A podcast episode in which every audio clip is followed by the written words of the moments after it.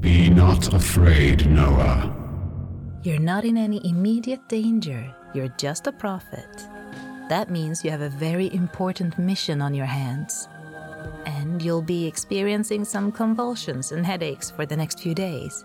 Destroy it all so you can try again? Yes? Yes! One big storm is all it takes. Silence, all of you demons. Demons? That's a bit ignorant, that is. We don't go around calling you mortal or carbon based. It wobbles slightly and blinks drunkenly with all its eyes, one at a time. What in the donkey kind of gulpy sucking fuckery is this? Listen to Be Not Afraid wherever you get your podcasts.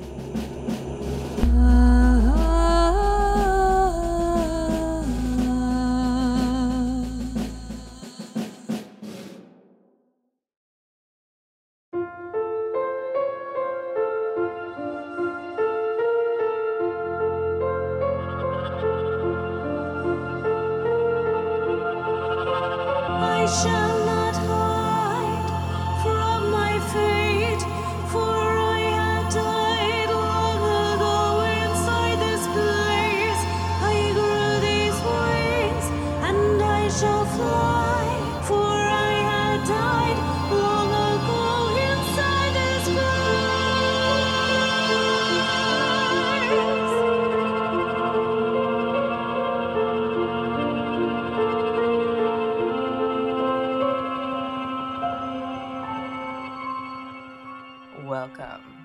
to the Morbid Forest.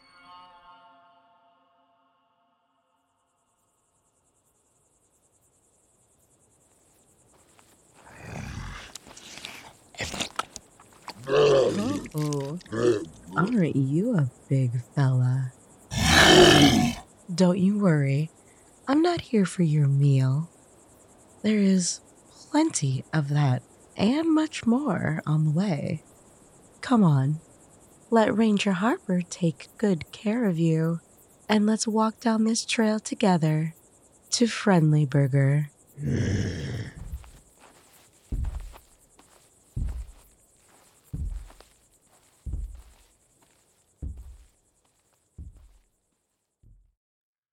Being alone is something you get used to if it's something that happens long enough. It's different from being lonely because it just becomes a fact, a simple part of life, like the sun rising in the day and setting at night. If you were always on the road like me, I guarantee that you would concur. I'm having these thoughts one night while I'm driving through a forest up the upper peninsula of Michigan. The area is snowy and secluded, and the only sounds I can hear are the heat blasting, the music on the radio humming, and my stomach rumbling. God damn it, I'm hungry. But judging where I am, there wouldn't be any place to stop within miles. I figure I could keep chugging along, suppressing my stomach pains, until the music comes to a stop and it's slowly taken over by static, followed by a man's voice. Hey there, folks. Sorry to interrupt tune, but I gotta tell you, the winter weather is only gonna get worse. So I'd recommend finding a hotel tonight real soon, or take some shelter wherever you can.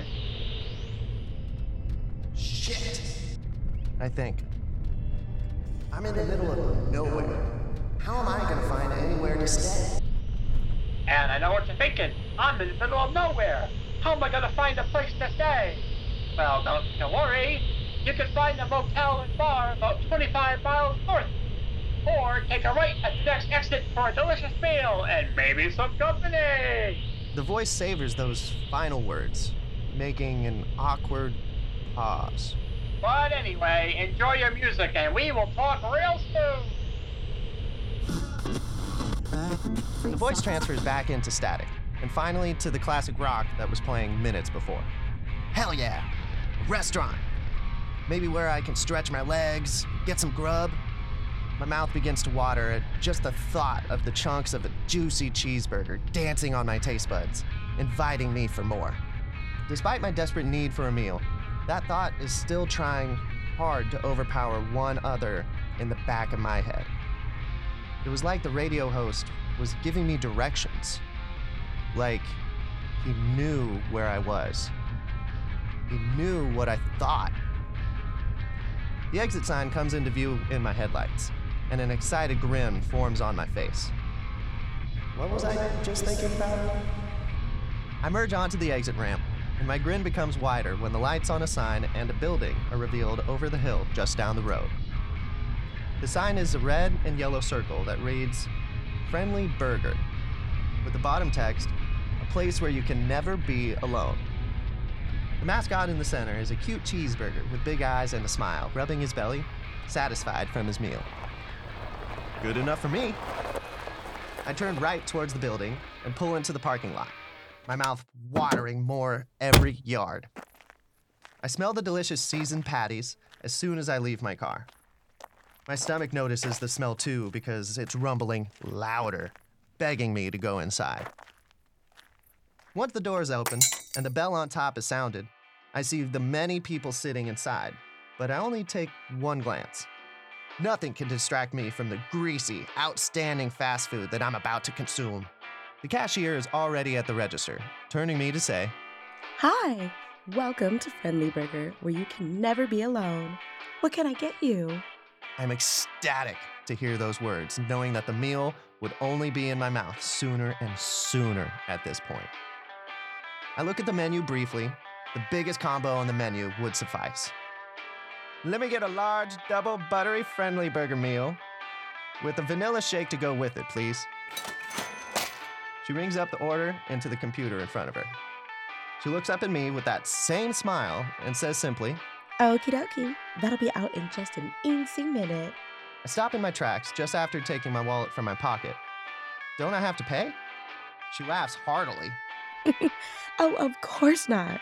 Here at Friendly Burger, we're just happy to help your hunger and have you as our guest. Well, thanks. I put my wallet back in my pocket. She leans forward on the table, still smiling wide, but now almost dreamlike. So, what brings you around here? Well, I'm a traveling salesman. I had a meeting in northern Wisconsin, so I'm taking the UP as a shortcut back home. Traveling salesman? You must be on the road quite a bit. Yeah, it's part of the job. It's not bad though. Don't you get lonely? Her smile grows more like a concerned smirk than a dreamy twinkle. I stammer. Well, t- not really. I mean, I enjoy being by myself. It's peaceful. Are you sure? It must be sad being on your own all the time. I wonder at her statement for a moment. Was it sad? Was I tired of being alone? Of course not. It's what I've gotten used to. Right? I don't think so. She leans back. You don't think so, huh? Are you sure about that? I begin to feel uneasy, cringing slightly at her repetitive questions. I mean, I guess I feel down sometimes. But that's what I signed up for. I'm okay with it. Suddenly, the cashier's eyes transfer from full of life to dull. She stands up straight, adjusting her shoulders and neck, and says ominously, You may want to rethink your answer. When her words come into my psyche, I'm finally able to witness my surroundings. The restaurant is disgusting. Mold and grime are forming on the floor, itching their way up the walls. And the customers sitting at the booth and tables are absolutely ravenous. They're hardly taking a breath in between the bites of their food, much of which fills the tabletops entirely. The kitchen behind the cashier is also eerily quiet, as though she is the only person working. She turns to a counter behind her where she picks up a tray full of fried sides, burgers, sodas, and milkshakes. She passes me, leaving the kitchen to the dining area, where she tosses the outrageous amount of food onto an already filled table for the four people sitting there. They begin opening the boxes and unwrapping wrappers immediately, shoving the food down their throat like pigs and licking the table where the drinks had spilled. I nearly retch at the sight of them, and my appetite melts away quickly. They finish their food inhumanly fast, and each and every one of them hugs the cashier and kisses her on the cheek, forehead, and neck in gratitude. When they part from her, sitting back down, she makes her way back behind the counter. They were like you before. She begins. Nobody to see or come home to. Nobody to love or hate. They were alone. They were lonely. And I felt for them. I felt for them because I was them too. But here at Friendly Burger, we can all be in each other's company. You don't have to be alone anymore. You can be with me, with all of us. Just sit at a table, and your food will be out shortly. My hunger is gone. The rumbling in my stomach is replaced with a knot. Nothing about this is right. I I can't be here. I have to leave. Well, I respond shakily, backing away towards the exit. I'm not lonely. I like my life, and I'll be leaving. I can feel the door press against my back. I turn to leave and scream when the cashier appears in front of me behind the glass. I don't think you understand. You don't want to leave. And you don't want to refuse service. I cower at her, backing away again and huddling by a sauce and napkin station in the center of the dining room. What, what happens if I do? She smiles again, delighted that I had asked the question. She shifts her head towards a table next to the exit, where a man sits with dozens of burgers in front of him. I see him take each bite, and the meat is nothing like the meat I've seen in any sort of meal before. It looks to be extra chewy, stringy, and sickeningly gray. Oh my god. Oh my god! The cashier turns back to me. So, you can be like the satisfied customer eating, or the poor soul he is eating, the one who lies to themselves, the one who suppresses their misery. She disappears again and was back behind the counter, holding a tray of the slop. It's your choice. Sweat and tears pour down every inch of my body. I suddenly feel it. I can finally feel the pain of being alone for so long. I need people. I need sustenance. I am so hungry. Finally, after that long thought, I take the tray from her hands and whisper, What are you? She smiles again, sweetly. I'm your best friend.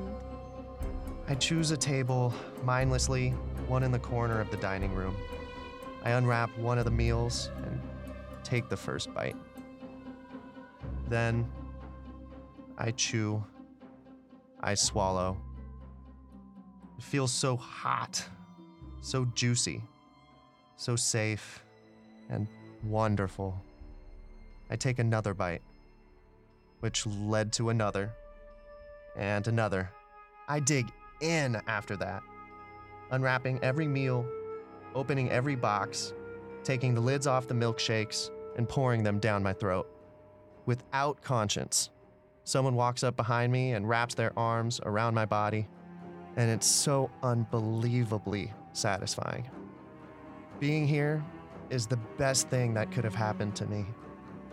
I now have people all around me, sharing their food, asking me questions, and enjoying my company. I am not alone. In the corner of my eye, the cashier stands at the counter, smiling kindly. She nods as I carry on stuffing my face and sinking in the attention. Because of Friendly Burger, my starvation is satiated. The people around me and inside my stomach give me warmth. I am home. Thank you for this, Friendly Burger. Thank you.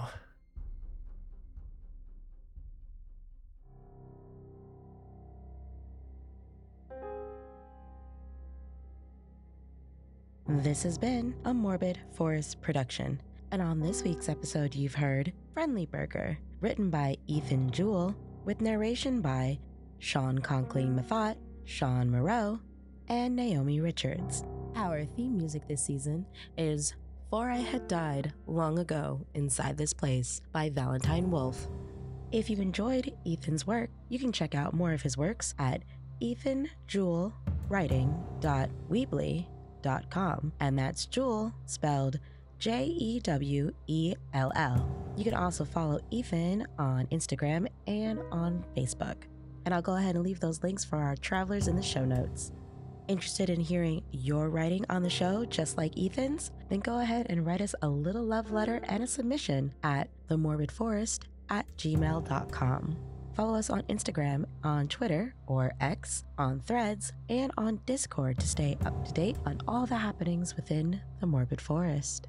Interested in helping us keep the lights on, or just want a little bit more of your favorite nightmare? Then head over to patreon.com slash the morbid forest and become one of our faithful travelers. For only $3 a month, you'll get exclusive access to early episode releases, a bonus series, and deals on merch. And that's right, folks, for only $3 a month. That's patreon.com slash the morbid forest. Thank you so much for listening, and we'll see you next week, travelers, on The Morbid Forest.